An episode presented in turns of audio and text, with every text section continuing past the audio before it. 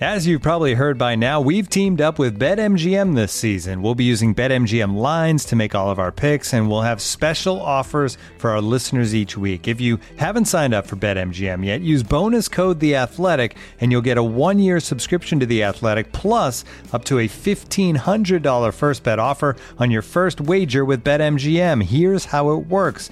Download the BetMGM app and sign up using bonus code The Athletic. Make your first deposit of at least $10. Place your first bet on any game and claim your voucher for a one year subscription to The Athletic. See BetMGM.com for terms. U.S. promotional offers not available in D.C., Mississippi, New York, Nevada, Ontario, or Puerto Rico. Gambling problem? Call 1-800-GAMBLER. Available in the U.S. Call 877-8-HOPE-NY or text HOPE-NY 467-369 in New York. Call 1-800-NEXT-STEP in Arizona. 1-800-327-5050 in Massachusetts. 1-800-BETS-OFF in Iowa. 1-800-270-7117 for confidential help in Michigan. 1-800-981-0023 in Puerto Rico. First bet offer for new customers only in partnership with Kansas Crossing Casino and Hotel. Don't forget, if you haven't signed up for BetMGM yet, use bonus code The Athletic, and you'll get a one-year subscription to The Athletic, plus up to a fifteen hundred dollar first bet offer on your first wager. Today's episode of The Audible is brought to you by Trader Joe's. When you need snacks for game time, you need Trader Joe's. You'll score with interesting munchies like gochujang almonds and cornbread crisps, and snacks like mango sticky rice spring rolls all at prices that make you the winner. Learn more at traderjoe's.com and at Trader Joe's on Instagram.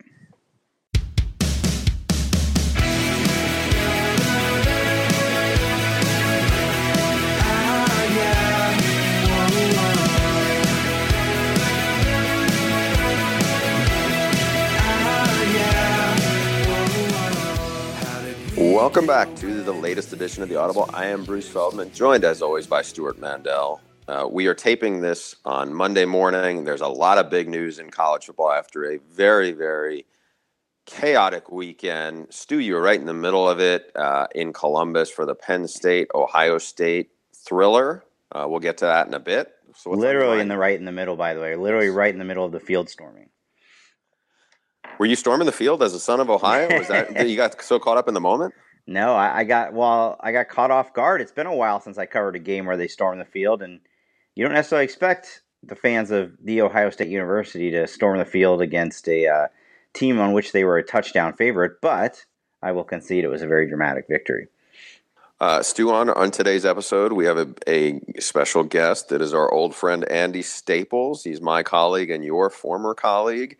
And it's very timely that we have Andy because a lot of the news, biggest news in college football this weekend, came out of his alma mater and his hometown team, the Florida Gators. And let the record show that I uh, reached out to you and said, let's bring on Andy last week when we had no idea that there would be huge news coming out of Gainesville. So I'm glad we did.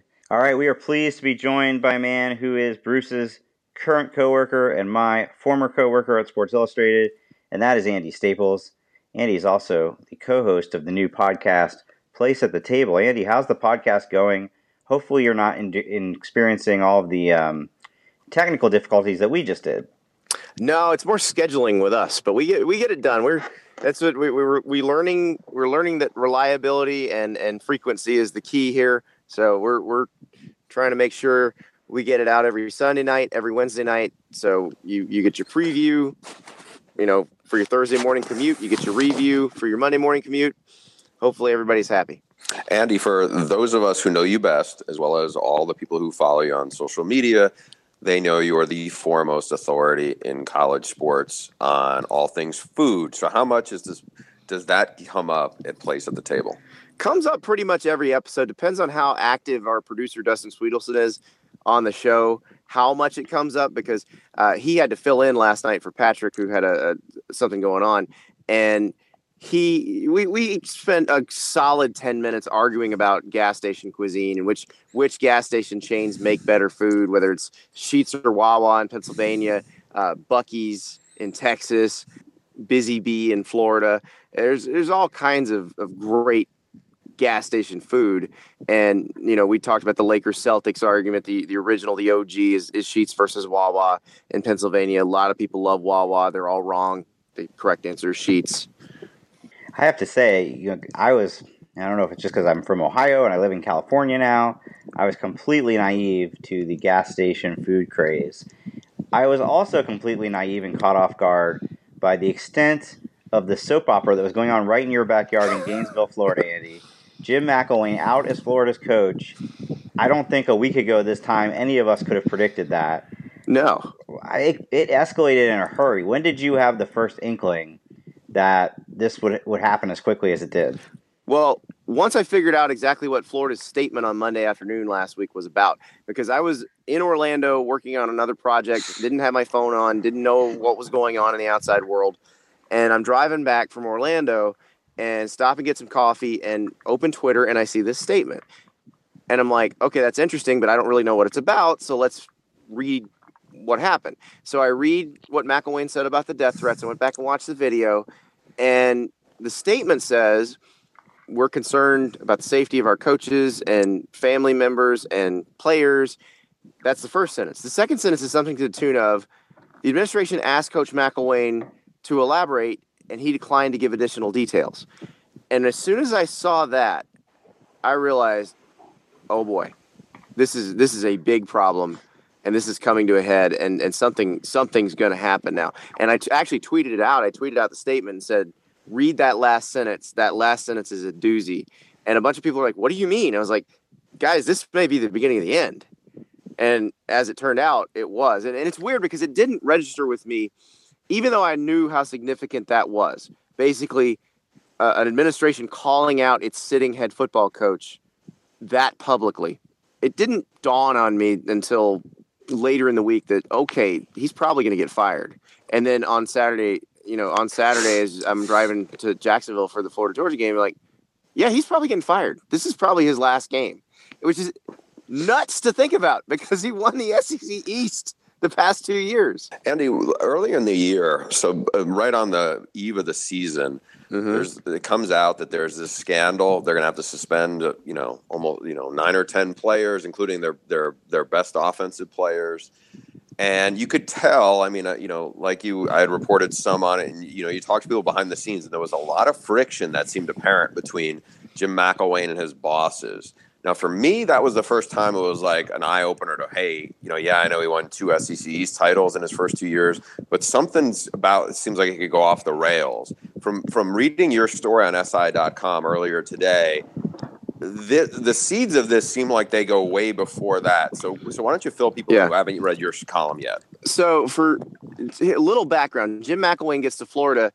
He had been offensive coordinator at Alabama, and and I think kind of assumed that all top tier SEC programs were basically the same. That everybody has fantastic facilities, everybody is as modern as modern gets. Well, Florida, for from a facility standpoint, is way behind the rest of the SEC and has been for years, uh, made up for by the sunshine and palm trees and, and population. But they've been very cautious with their money. They've not, you know, like Tennessee has sort of torn down and rebuilt its facility three times since the turn of the century. And Florida has not done that sort of thing. They, they don't have a dedicated football building. Uh, when McElwain got there, they were just building an indoor facility. So there there was a little bit of wait a second, this isn't exactly what I signed up for. Does this mean these guys aren't going to give me everything that, that Alabama gives Nick Saban? Well, that was a you know so there was a little bit of friction there, but they you know they did give them an indoor facility. They they did create a master plan where they're going to build a dedicated football building. All that stuff is is in the works, but he kept kind of gigging them for that. So after they won the Outback Bowl in January, he gets asked this real softball question by by Mike Bianchi from the Orlando Sentinel about this is a big win. They won 30 to 3. Obviously, you know, very positive for your program. Does it feel good going into the offseason with this kind of positivity? And McElwain lists a few good things that are going on. And then he, he says something to the tune of, we'll see about the commitment from the administration going forward. Which if it's if this is an 80s sitcom that's where the record scratches and you and the, the camera cuts to the ad like what? And so scott Stricklin at that point the the florida ad had been on the job for two months. In that two months he had already worked out an extension with jim mcelwain. They, they wouldn't announce this thing publicly for a few more months after after the outback bowl. But he'd already agreed to give the man more money. And so the, the, the administration at Florida, the Stricklin and the people who work directly under him, are sitting there going, "Wait a second, this guy's gotten more yeses than Urban Meyer ever got, and we're giving him more money, and he's still saying this stuff about us." That did not sit well, and that that was one of the bigger cracks right there. And then it just kind of there there were still more of those as as they went along one of the crazy stats to me is, you know, it's hard to remember this now, but Florida was 3 and 0 in the SEC to start this season. Everybody knew it was smoke and mirrors. But at that point, Jim McElwain was 16 and 3 in the SEC yes. during his coaching tenure. I can't imagine many coaches have been have started 16 and 3 in the SEC and been fired 3 games later. No, I, I, I don't think outside of maybe Bobby Petrino in the motorcycle, he was having a pretty good run at the time. But you know, there there was, like I said, there was off field stuff too. It wasn't just wins and losses, but it was mostly wins and losses. I, and I think that the the four losses in this tenure that mean the most. And if you're, you know, you ask a Florida fan why, why were you? Because I will say this: the fan base sniffed this out in year one, in terms of their competitiveness, and I was I was saying, you know, what you guys are crazy why are you why are you killing this guy? He's doing fine. He's gonna you know upgrade the roster. They could see that it wasn't a competitive. You know, they just weren't competitive in against the teams they needed to be competitive against. So the four losses that matter the most would be two to Florida State, two to Alabama at the end of each of the first two seasons.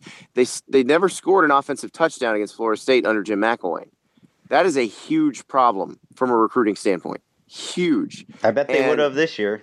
They probably might have, but the thing is, they still might have lost that game. Yeah. As bad as Florida State is, so you know that's that's the big issue is can you compete with the when Florida State's good? Can you compete with Alabama because you can't win the SEC title unless you can beat Alabama, and you know you can say they they made the SEC title game. That is true, but were they ever really competitive for the SEC title in those two years? Nobody gave them a chance against Alabama. They never appeared to have a chance in either of those two games. So that's that's where the fan base was was coming from. It was we know what a national championship contender looks like because we've seen them here quite a bit recently. And they didn't see that out of Jim McElwain's teams. And the fact that it never got any better offensively and the defense was was going down because it was impossible to stay as up as that defense was. I mean, uh, Will Muschamp put some great players on that defense, and it, what it, it was going to be really hard to be as good as they were defensively in 2014, 2015, 2016. So when that started inevitably declining and the offense wasn't getting any better, yeah, I think the administration looked at and, and, saw a trend line that did not look very good. That, that next year would have been just like this year. And then when you get the death threats thing coming in, because I, I think without the death threats thing, he's still fine the rest of this year and probably probably is is coaching at Florida next year. But I don't know that it would have been a great 2018 for wait, wait, wait, wait, wait, wait. I'm gonna I'm gonna stop you there. I, I assume okay. if there were no if there were the death threats thing didn't happen, he'd make it to the end of the year. But if they were this down on him, and if they finished six and five or five and six, then he'd be fired. You think, I think they this cost him next year? I think they wanted an excuse. Yeah. I think I think just strictly on field, it would have been hard to to sell it to themselves. I think you, you could have sold it to the fan base three weeks ago. You could have sold it to the fan base before they ever lost a conference game this year. They were done. They were absolutely done with him. And but but you couldn't. I don't think you could have sold it to Scott Stricklin and the administration without that excuse. Andy, so now as we tape this, it's Monday morning, and Scott Stricklin, the AD, uh, last night on Sunday had said the coaching search will officially start Monday morning. So I did a story uh, last night for SI.com about what I think are the 10 most intriguing options on their board. The most obvious choice is Stricklin's former coach when he was at Mississippi State, who is still the guy at Mississippi State, who, by the way, had worked at under Urban Meyer at Florida, and that's Dan Mullen. He's done a very good job there. He has tried to leave there a couple of times. I know he interviewed uh, two different occasions for Miami and and couldn't get that job. If you were handicapping it, and I'll throw this out to both of you, give me the percent chance that Dan Mullen is the Florida Gators head coach in 2018. 33%. Stu? Um, I'll, I'll go up from there a little bit and say 40%. The only thing I'm not clear on is I, mean, I think he'd be a home run hire. He'd do very well there. Scott Stricklin, he, they work together, but did, did they work together well? Is he is the relationship there good enough for him to want to work with him again? Yes, it, it is. It's good enough. They you know they have the same kind of issues that every every AD and head coach have when they're when they work together closely for a while. But I, I don't think there's anything that would keep Scott Stricklin from hiring Dan Mullen. Andy, so I want to ask you this: from what I had heard uh, when Dan Mullen was in Gainesville, Jeremy Foley, who was the longtime AD there, wasn't a huge fan of his. Jeremy Foley, I'm told, will have some influence. I don't know how much influence, but on this hiring process. What have you heard from your sources about about Jeremy Foley's impact he, here? He had a little more influence than I would have expected on the firing of McElwain, which is interesting because he's the one who hired him. But he he definitely was in the camp of got to get rid of this guy, and I was surprised to hear he had any influence at all because I, I thought when Scott Stricklin got there, he was kind of going to be his own man and and not worry too much, even though Jeremy was going to be around because Jeremy is still, you know, working with the athletic department, helping raise money. He's still in town. So the thing about it is, I, I think you know you, you do want to get the input of the guy who who worked with the guy before, and I think there would be people who were at Florida when Dan Mullen was at Florida who would need to be convinced and talked into it. But I think they'd be they could be because the guy knows what he's doing. He's really good at evaluating talent. He's really good at developing quarterbacks. I think if you put him at a school where he could get four and five stars regularly, I think he could be very good. He's had Mississippi State out punching its weight since he got there. So, and I do, I think this is the year he moves. And there's probably four huge jobs potentially open this year. I think it'd be Florida, Tennessee, Nebraska, and Texas A&M. I think he'd be a good fit at any of those places. I, I think, I really do think because of the way he evaluates, because of the way he coaches quarterbacks, because of the way he develops players, you put him at those places where he can get more talent more easily than he can now. It's it's a lot harder work getting those guys to Mississippi State or unearthing those hidden gems. You know, he will still unearth some hidden gems at another school, but he'll be able to just go get the four or five star that he wants that is kind of out of reach at this point. Okay, Andy, I'm going to give you uh, four other names. You tell me who intrigues you the most and mm-hmm. who would intri- who would you like, ah, I don't see this. Okay. Uh, Scott Frost tearing it up at UCF, only a second year as a head coach. There's going to be some questions about whether he's ready, whether he would jump, but he's in there. Charlie, I think I think he'd take it. Okay, go uh, ahead. I think go ahead. Charlie Strong at USF, another former uh, Gator assistant, obviously didn't it fizzled out at Texas. Two other names. Willie Taggart, mm-hmm. lots of connections in South Florida, and obviously one at South Florida left Charlie Strong some good players, can really recruit. And then the fourth name is Scott Frost's old mentor, Chip Kelly. All right. So Frost, I think, would take the job, but I don't know that they're necessarily going to want to go the group of five coach route.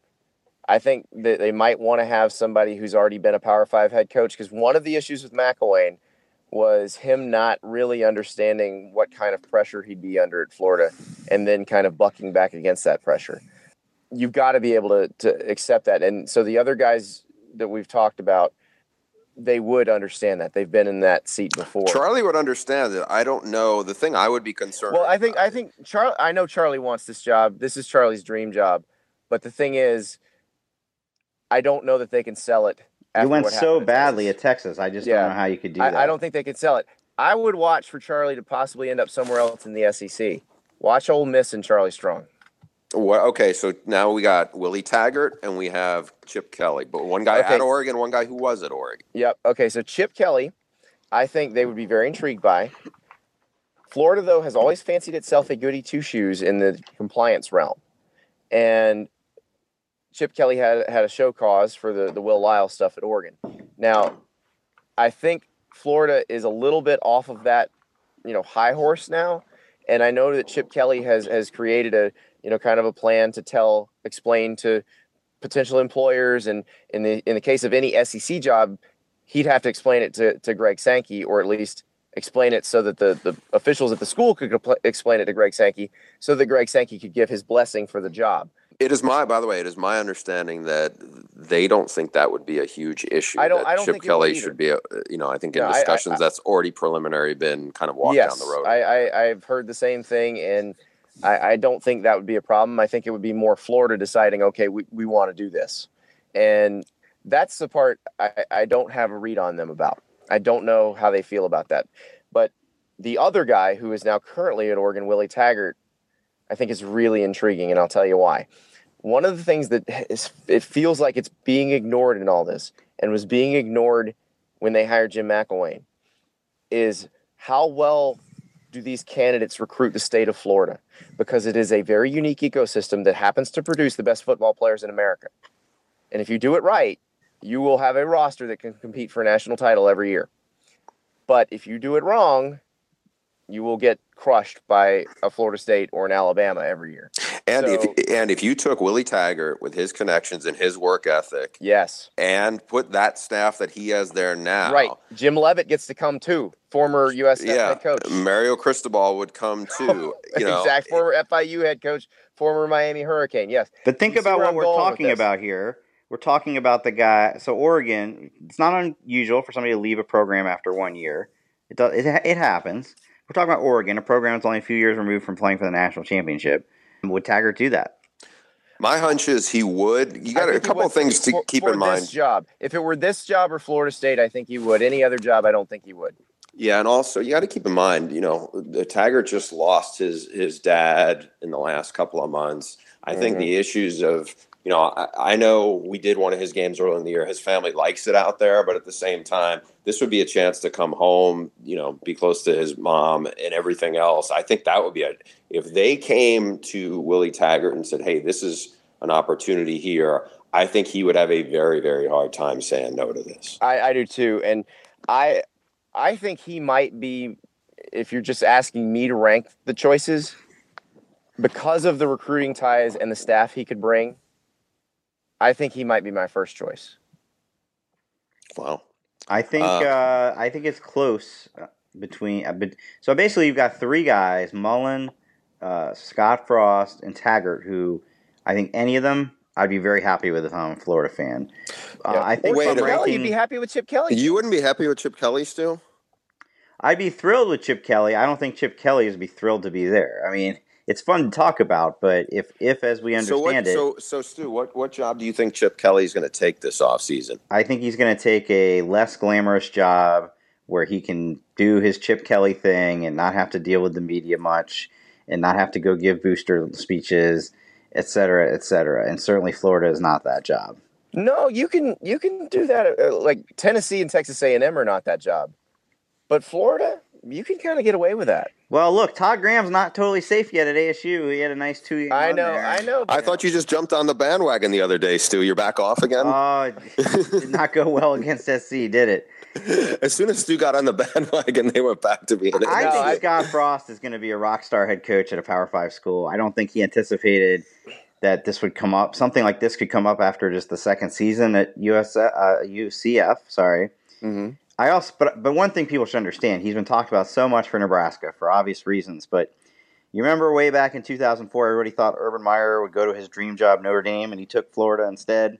because it's easier to win a national title. it's the title. there. exact That's same exactly what. Scott Frost is going to Scott do. Frost knows he can win a national championship at Florida, Yeah. and he can't, probably can't win one in Nebraska. Yeah, if he has the opportunity, that's what he's going to do. And you know, the thing about Scott Frost, I I don't know that he's going to be in a position where he can turn down every job this year, just because some the quality of this of the, the jobs yeah. that could be thrown at him, it- it's just too hard. But he he conceivably could stay at UCF another year.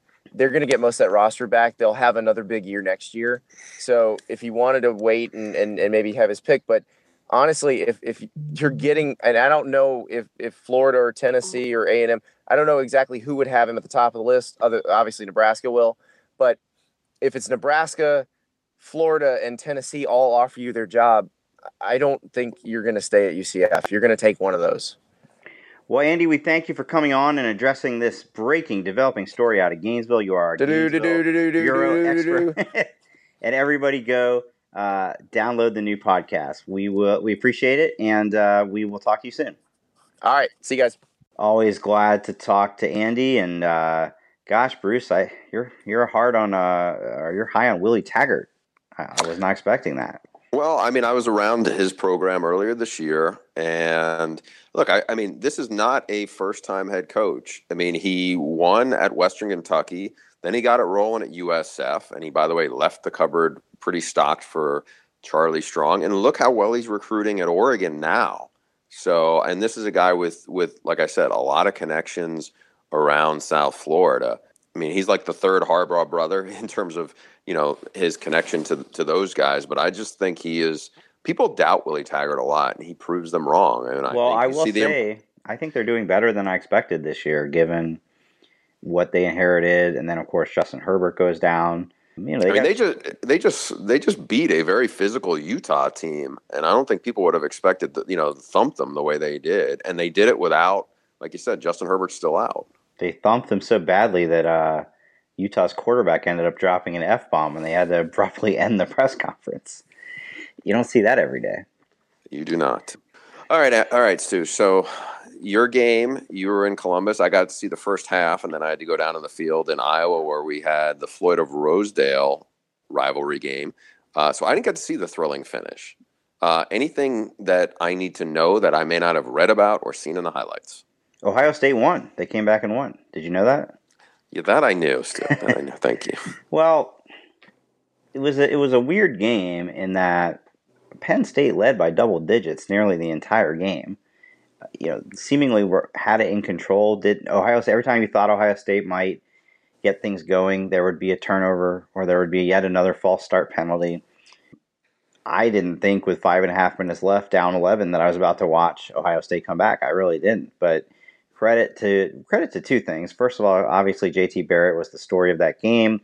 Uh, he was on fire, and he completed his last 16 passes of the game, including I mean, his fourth quarter stat line alone, most quarterbacks would kill to have in a game when he was 13 for 13 for 170 yards and three touchdowns. But just as important, if not more so, you knew Ohio State would have a good defense this year. But man, they went. They, um, you know, it's strange to say that, that Penn State in a game where Penn State ended up with 38 points, that you would say Ohio State had this phenomenal defensive game, but they really did. And most notably, Saquon Barkley, 21 carries, one of them was a 36 yard touchdown. The other 20 carries, he got eight yards combined. Nine tackle, t- nine runs where they tackled him in the backfield. So, you know, it was a really impressive defensive performance. And I would say that the fourth quarter of that game was the Ohio State team that I picked to win the national championship. But I'm not necessarily ready to say, all right, that's who they're going to be the rest of the year. You know, they really, they really just were their own worst enemy for the first three quarters of that game. Let me ask you this. So I saw in the wake of it, you had your top 10 uh, as we tape this tomorrow. The uh, first official playoff rankings will come out. I think they're going to be one and two are probably pretty pretty obvious that they're going to be two SEC schools, Alabama and Georgia. But then after that, I think it's going to get very interesting, especially three through eight. Why don't you tell Why don't you tell the our listeners what you had three through eight, and then we can kind of go back at it a little bit. Okay, so I had uh, seven and one Clemson, number three, and that's because as we get knowing that the playoff rankings were going to start coming out, I started trying to use the criteria that we've heard them use in the past, and they especially in these early ones, you always hear them say they've beaten X number of teams with a 500 or better record, and Clemson has six of them, which is pretty good. Yeah, but uh, sometimes too, I feel like they grasp onto stuff, and it's like, okay, maybe these people value this. It's a lot of mixing and matching, though. It is, and you're never going to be. And, and I know one of the things we're going to talk about here is a second is a head-to-head scenario. But I don't think you can ever be perfectly consistent with that. Do you think? But, let me ask you this, because you're you're now trying to tell. It sounds like you're taking your rankings and kind of bastardizing it into something what you think the committee is, or is that how you really think Clemson? Uh, no, I, I, I mean, I've said from the beginning that I will try to reward strength of schedule, resume. But I, I think, and I wrote it Monday morning on the All American, that Notre Dame will be number three in the uh, playoff. No, who rankings. do you think should be number three? Who do I think should be number three? So I wrote these Sunday night. I think if I had a mulligan, I'd probably move Notre Dame ahead of Clemson. I so do you, think they deserve to be number three. They've beaten three. And uh, by the way, I didn't necessarily think Michigan State was going to stay in the top 25, so maybe that threw me. But three top 25 teams in Michigan State, SC, and, and two NC of the two of them they hammered. They actually Yeah. all three of them. I mean, Michigan State. The final score was lopsided. All three scores were lopsided. I had Notre Dame clearly number three. I have Clemson number eight. So if you have Clemson number eight, that tells me that you're basically just saying, well, I don't care what else they did. They lost to Syracuse. No, no, no. That's not what it tells you. Here's what. It, here's what I'm going to go through. So, so Notre Dame we talked about. Oh, I have Oklahoma number four. We'll get to the Oklahoma Ohio State thing in a minute. So let's put that for pause. I have TCU number six. I have TCU number six because they went to Oklahoma State and they won. They also, you know, beat West Virginia, which isn't a, which is which is a decent team. It's a decent win, but the win over Oklahoma State to me matters. I have Penn State number seven. You know, they only lost by one at Ohio State. They crushed Michigan. I get it. The rest of the resume isn't that great. I, so that's where I am. But when I look at Clemson, yeah, I know they have a bunch of wins over teams that are that are over 500, but they're like you look at the ACC. Almost everybody in the ACC in their division, except for one team, is over 500.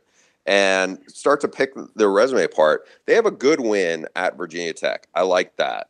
But after that, you know, that win at Louisville, that doesn't look very good now. No, but they did beat Auburn. Yeah, Auburn also just lost at home to lost the other day to to uh, LSU. Auburn's got two losses. I mean, that, that's a good win. I don't think it's like a you know an awesome showing or whatever. Well, the, I mean, the I flip would side of this would I be would argue I would argue that what TCU did at Oklahoma State is more impressive than any win Clemson has. And also, you know what? You can say, "Oh, well, TCU lost to Iowa State." Iowa State's pretty good. They have two top five wins, and I think Iowa State right now is a better team or is more deserving than Syracuse is. At this point, I'm not holding anybody's losses to Iowa State against them. With this, Matt Campbell, who told me, by the way, on Sunday that he's a little behind on the Audible, so he may not hear this till like February. But I'm I'm a believer in the Cyclones. Well, let me ask you this. So uh, I had, like I said, I had Clemson three, Notre Dame four, Ohio State five. Where do you have Ohio State? I have Ohio State five. All right, we both have them five, but the point I was trying to make was, you know, if we're going to be down on Clemson, and like I said, Clemson has beaten six teams with a record above 500. You know, Ohio State has a much better signature win than Clemson does against Penn State, but I don't know if they have another win after that that anybody would say was a good win. So you have to kind of balance how much do you reward a team for one game as opposed to what they've done over what is now. I mean, I think some of these Clemson wins, and they're they're teams that are kind of like, eh. They're four and three teams. You know, you start looking at some of the ones they've beaten. I mean, they're not top twenty-five teams. They're not even teams near the top twenty-five. I mean, Virginia Tech at Virginia Tech, that is definitely a good win. But I think what what's happened to Louisville is not helping their cause. You know, when you start looking at it, They Again, beat they beat uh, mighty Wake Forest five and three. Wake Forest just just uh, hammered Louisville. No, I, I hear what you're saying for sure, and I think Clemson's got to got to play at NC State this week. I mean, they could lose that game. They've got. I think they will handle the two and five Seminoles, but they got to go play Muschamp's, uh, much improved Gamecocks end of the year. I, I don't think Clemson's out of the woods by any means, but I think you know, I think I think they've had a really good season to this point, and you know, by the way, you know you're going to get great defense with Clemson, which is going to bring me to I, I know what you're going. to So you said you have Oklahoma fourth. where do you have Oklahoma and where do you have Ohio State? I have Ohio State fifth, and then I have Penn State, and then I have Wisconsin, and then I have Oklahoma at Wait, eight. wait, wait, wait. So you have you have Ohio State three spots ahead of a team that went into Columbus and beat the shit out of the Buckeyes. Oh my gosh! Put the expletive one on this podcast. No, I don't understand. So Well, it's a tough close situation. Look. I'm Did not. the game not happen? Well, it happened, but it happened in week two, and as you know, And it happened in week two of this season. Not it happened in week two of 2014. Well, how do you? So how do you? Let me. Well, I'm just going to ask you straight up. Do you think uh, here on October twenty, October thirtieth, that Ohio State, that Oklahoma is a better team than Ohio State? I think they beat them. I don't. Uh, know, uh, uh, that wasn't the question. Do you think they're a better team than them? I think they're more deserving of the spot. I don't uh, it's know. not most deserving. It's four best. Jeff Long was very adamant about that. You know what? Then I do think they are. You know why? Because because Baker Mayfield lit that defense up, and I'm not sure they would stop him. And well, I- speaking I of don't- I don't want to get into the point, Stu, where if you start saying, "Okay, I think this team wouldn't happen," I you know, it happened. it I did happen. It, it happened, and again, this wasn't even a close game. They whipped them. It wasn't in Norman. It was in Columbus. I think when you start getting it, and it's, it'd be one thing if if Oklahoma had lost another game, but they haven't. It'd be one thing if Baker Mayfield was like injured and had a shoulder problem or something and wasn't playing. He's still there. So here's my thing. So look, I, I don't I'm not comfortable with, with having them that way. I think you have I think you have a bad case of recency bias, and I also think Mm, no, I, because you were I, physically there and you Mm-mm. were you just watched Ohio State because I think I mean did you like I don't know how you completely disregard them Oklahoma beating them. Okay, Bruce, we're gonna we're gonna play we're gonna play. Did you know this? So here, let's go through. This is uh, the college football total defense rankings by yards per play, which is what you should use. As I look through, let's let's see where some of our top ten teams in our top ten. So Washington's number one right now, followed by Alabama, Georgia, Clemson, uh, Wisconsin, and Penn State are tied for eighth. Ohio Here's the- State is twelfth. Hold here's the on, problem. hold on. Okay, I'll let. TCU is 13th. Uh, Miami is 18th. Oklahoma State 19th. Notre Dame 21st. How far down do you think I have to go to find Oklahoma? I don't give a shit. Steve. 70 seconds. Okay, That's why I'm down on Oklahoma. Their Okay. defense is bad. It was great that one night against Ohio State, but it's bad in general, and I don't think they are a better value- team you- than you the ones above them. statistics over what actually happened on the field. That's a problem. I value common sense, and common sense tells us that No, Oklahoma, common sense tells you what happened on the field matters more than what something on a spreadsheet matters. Oklahoma has gotten worse since that game. Ohio State has gotten a lot better. I don't believe Oklahoma is a better team than Penn State, Ohio State, Notre Dame, Clemson, any of those teams. Uh, I think this will probably be moot as of this weekend because I think Oklahoma State is going to drill them because that defense cannot handle Mason Rudolph and James Washington. If if they do if they if they win Bedlam in Stillwater, then what? Are you still going to have Oklahoma Ohio, wins are Bedlam. have, Are you still going to have Ohio State who will play at Iowa this weekend? Are you still would you still have Oklahoma behind the team they crushed in Columbus? Uh, at that point, no, because at that point they would be like I don't consider their resumes to be comparable right now. I, I hate to sound like uh, Kirby Hocutt, but last year when everybody was getting all worked up about um, Ohio State and Penn State, and Penn State beat them, you know, the they way, you just kept sound like saying was they weren't particularly close. you don't sound like Kirby Hocutt. You actually sound like Albert Breer right now, or some other diehard Buckeye fan. If I were a diehard Buckeye fan, I'd have them up where the AP doesn't the AP poll have them third. Yeah, they're third in both the AP and coaches polls. I, I'm you're not going to see me put them ahead of Notre Dame, who's beaten all those top you the same 25 teams we person talked about. Who bashed the coaches poll yesterday? The coaches poll is insane. Can we talk about that for a second? I, it's, it is now. First of all, it's the SID poll. Let's be clear about that. Th- This is the one poll that seems to be stuck in pre 2014, where if a team loses, no matter who they lose to, no matter the circumstances, they plummet. So Penn State loses by one point at Ohio State. They fall to seventh. Miami, who By God the way, bless your alma mater, has not Penn State is Penn State is seventh in both the coaches and the AP though. or the one that I, I have the most trouble with is Notre Dame. I mean, I don't know how you could watch Notre Dame over the last few weeks, or frankly all season, and say that they're behind Miami. Okay, Miami just went to one in seven UNC, in the game, just like all their other games, went down to the wire. So the coaches poll is still playing the zero losses is better than one loss game.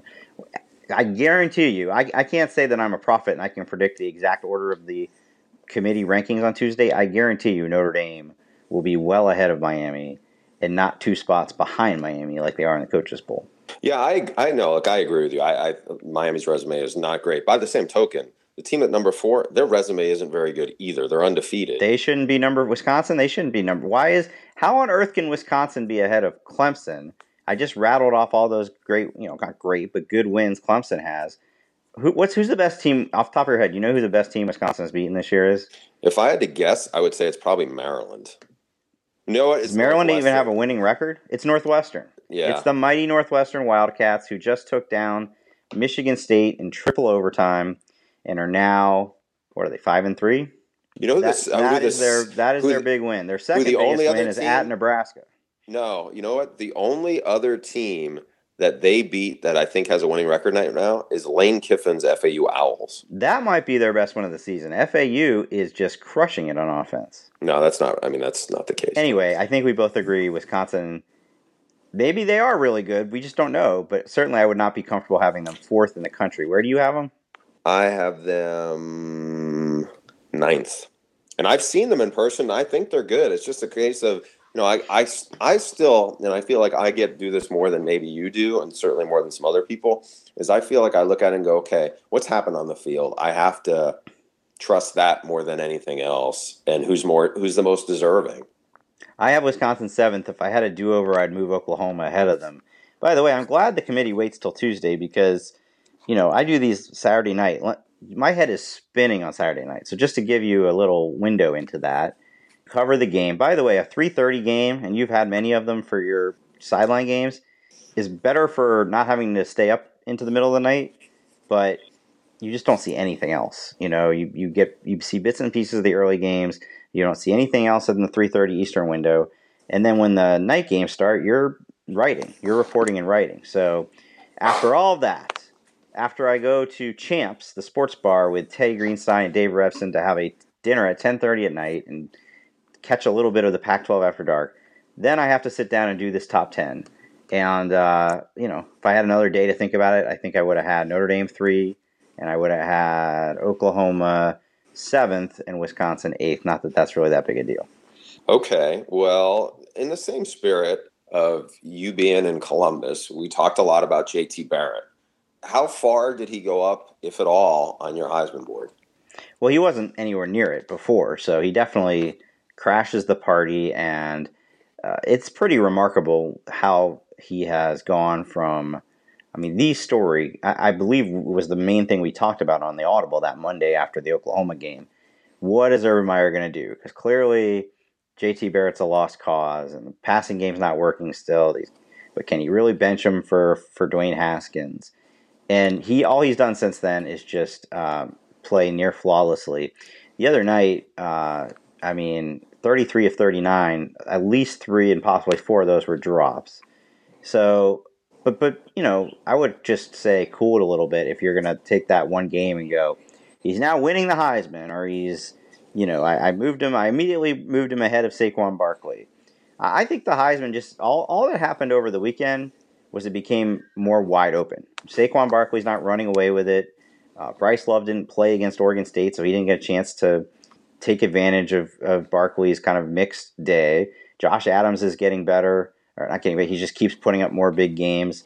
Baker Mayfield is just, I mean, his numbers are off the charts yet again. All of those guys, I think, could win it. And also, and I want to talk about this guy with you uh, after we talk about JT Barrett, Khalil Tate.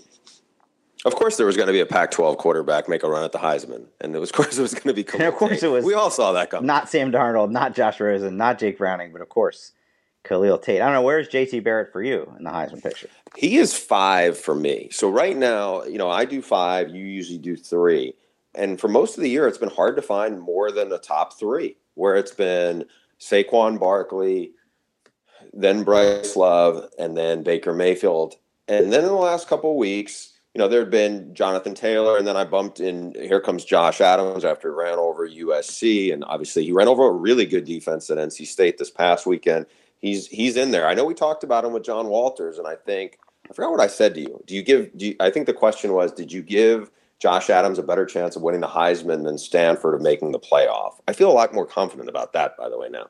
And then the other guys who I think are, you know, I had Adams, I had. I, I put Barrett in there, 25 touchdowns, one pick. You're looking for stats; those are stats. But Khalil Tate for me is is the guy who was right there. I mean, because you had talked a lot about as the biggest selling point for for people who don't get a chance to see any Bryce Love because of the time they play or because they're on Pac-12 network. Uh, Bryce Love's 10.3 yards per carry average. Khalil Tate's three yards more than that per carry, 13.4. His passer efficiency rating is way higher than anybody else in a conference that's loaded with supposedly really good quarterbacks. You know, just personally, what's been interesting for me is last year uh, our crew did Arizona three times, and one of the games I did, he started against his hometown team, USC. The night before, I had talked to his high school coach. He's from Serra High School. That program, I think, had 10 guys on the USC roster. I mean, that's a powerhouse. You got guys like Marquise Lee and Robert Woods and and uh, Adoree' Jackson, among others, from there. And and his high school coach Scott Altenberg told me he was like, if he wanted to be a receiver, I think he could be an NFL receiver. And he was so competitive. And you know what was interesting was back then, last year, Rich Rod and the staff said, you know what, he's terrible at practice, but he'd been pretty good at games. And then he played in that game, and the game was just too big for him. But that playmaking skill, how he fits, and also, you know, I think it helps. JJ Taylor is a great running back in that system. And when Rich Rodriguez has that kind of running threat in the backfield, he's dangerous. And you're seeing that now. They're six and two. And I think, and I know you brought this up online, I think even though he missed much of the, didn't play for much of the first month, I think he could win the Heisman and overtake some of these guys if he can keep up the ridiculous pace he put up in, in October. So I think we can all agree if there was an October Heisman, Khalil Tate would have uh, run away with it, just like he's running away from all these defenses. 82 yard run against Washington State the other night, 75 yard run against Colorado, 71 yard run against UCLA, 76 yard run against Cal. He gained, what, 800, 840 yards?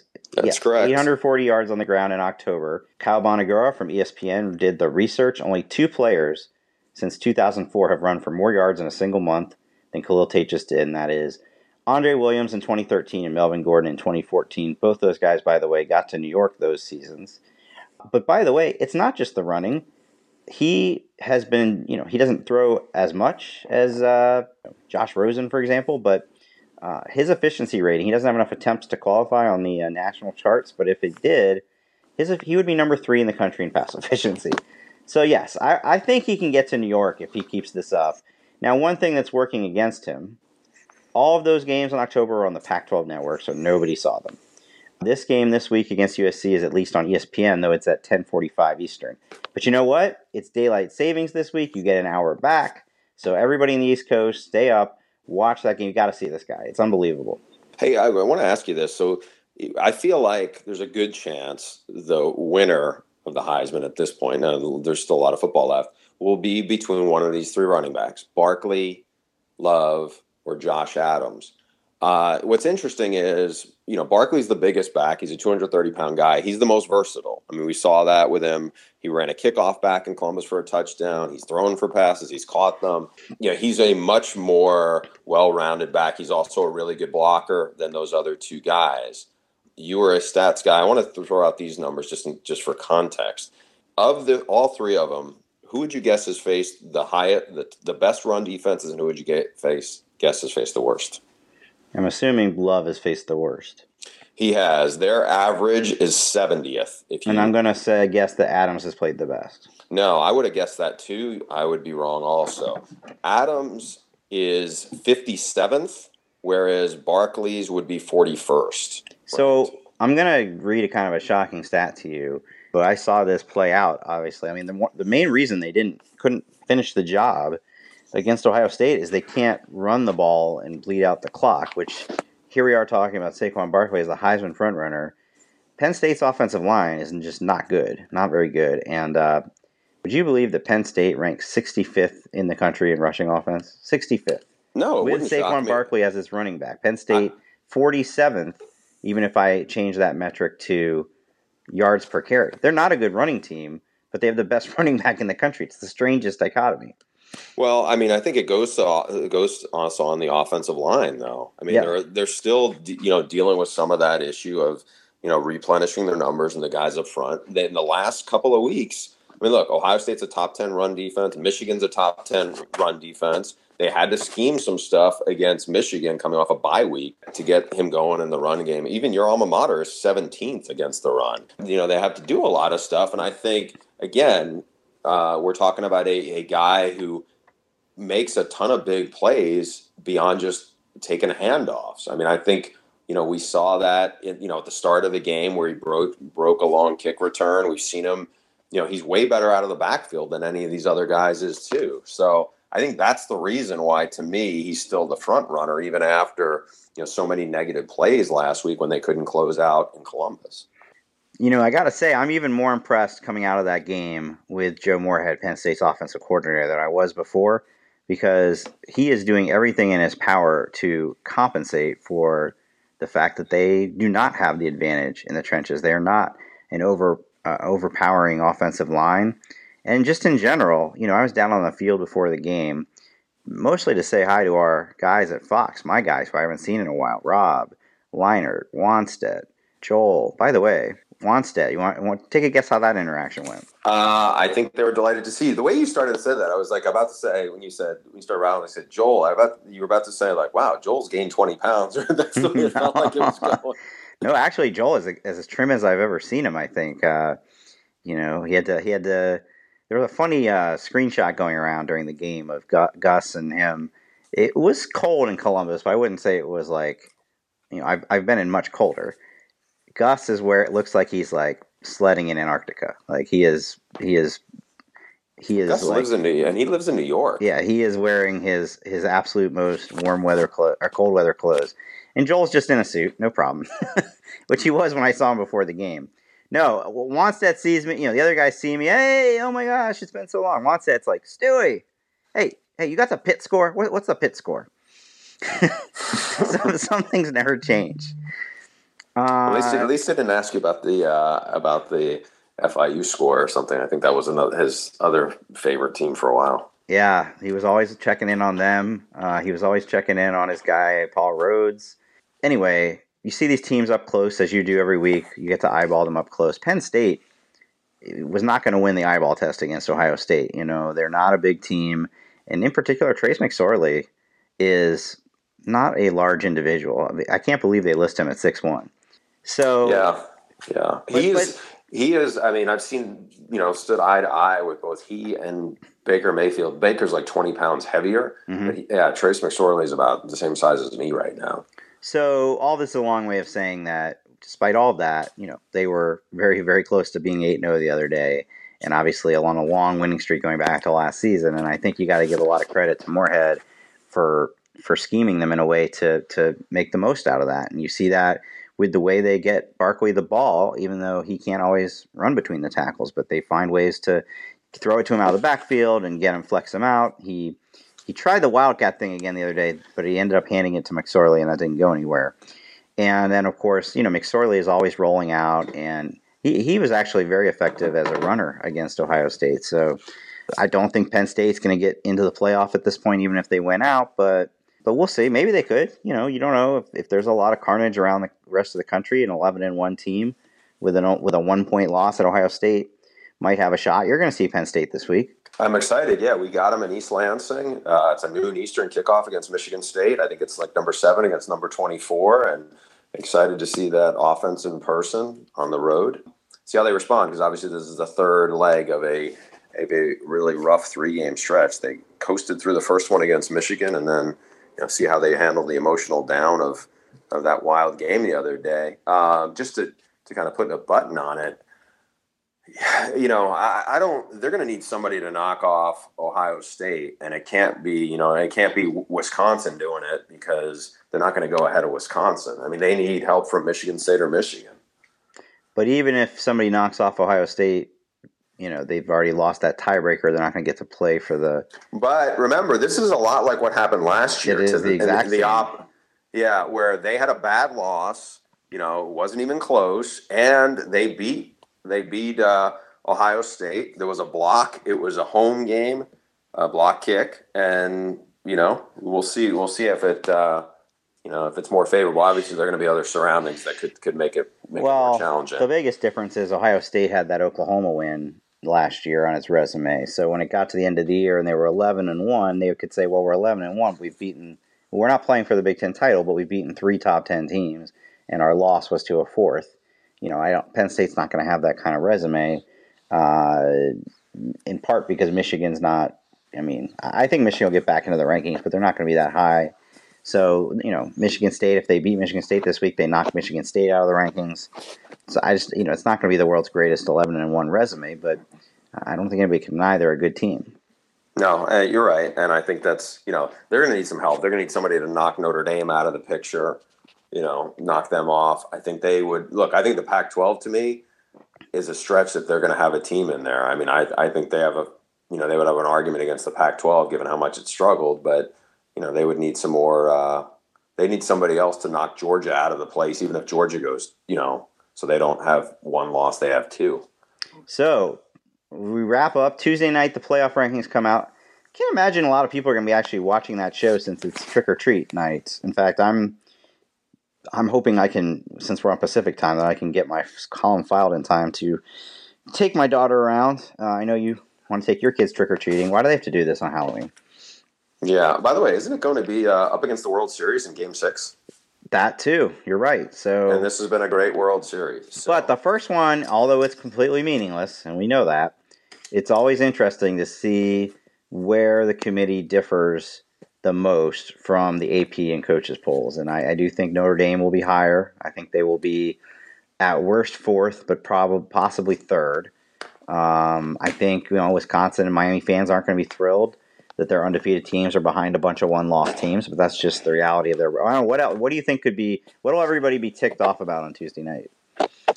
You know, there's always there is some kind of curveball in there. Um, Last Notre, year it was A and M. If Notre Dame's not three, you know, again, I always feel like it's like don't worry about it because you can, you know, anybody who's in a good position to be pissed off is probably in a position that they control their own control destiny.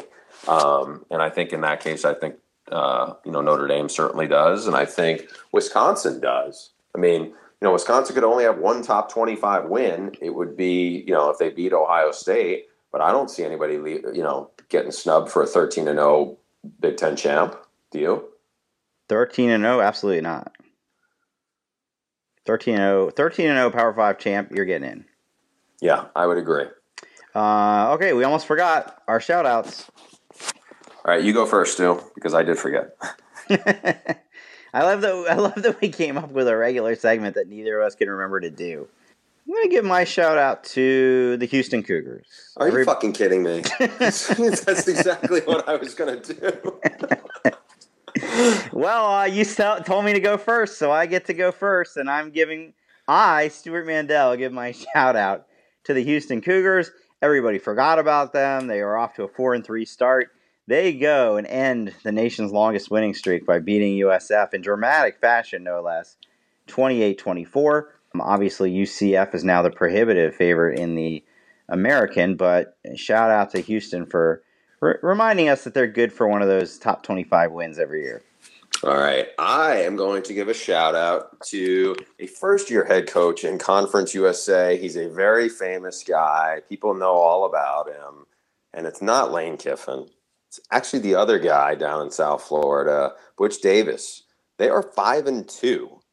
Uh, they just beat Marshall at Marshall, and Marshall was 6 and 1. They beat him 41 30 everyone's talking about Lane, and it's in, you know it's very interesting and entertaining what's going on with Lane blowing up the scoreboard and putting up all these points. But quietly, Butch Davis has done a heck of a job at a place that had, you know, I think they had, hadn't won more than five games since like 2011. So really good job by him and that staff. So shout out to Butch Davis and the FIU Panthers. That's a good one. Just off the top of your head, like prior to Butch Davis getting there, if I were to mention FIU football, what's the first thing that comes to mind? No, I mean, I, I visited there a bunch when when Cristobal was the head coach, so I have a, you know a decent amount of knowledge of the place. The first uh, to to this day, and I shouldn't shouldn't be this way, but like the, I think the most memorable moment in FIU football history was the brawl with Miami. I think that's what many people's only thing they ever saw of FIU. But yeah, I mean, one of my I my first thought was I visited there and I couldn't believe how bad the facilities were when he first got there. You know, Don Strock had been the coach before him. They weren't even trying to run it like a real real college program. So I, you know, I was pretty dialed into that. But I will say, I want to just totally be negative here. FIU gave us T.Y. Hilton, and we will always be thankful for that. There you go. Way to way to button it up on a nice happy note still. All right. Roll the closing credits. If you enjoy the Audible, please subscribe on Apple Podcasts, Google Play, Stitcher, or wherever you get podcasts. If you enjoy college football podcasts, also subscribe to the All American podcast with Nicole Auerbach, Max Olson, and Chantel Jennings. Our producer is Nick Fink. Our intro song is Dangerous by Kevin and the Octaves. Download their music on iTunes and Spotify. Follow Bruce on Twitter at Bruce Feldman CFB. Follow me, Stu, at SL Mandel. And subscribe to the All American if you haven't done so already at theathletic.com slash All American. Come on, get over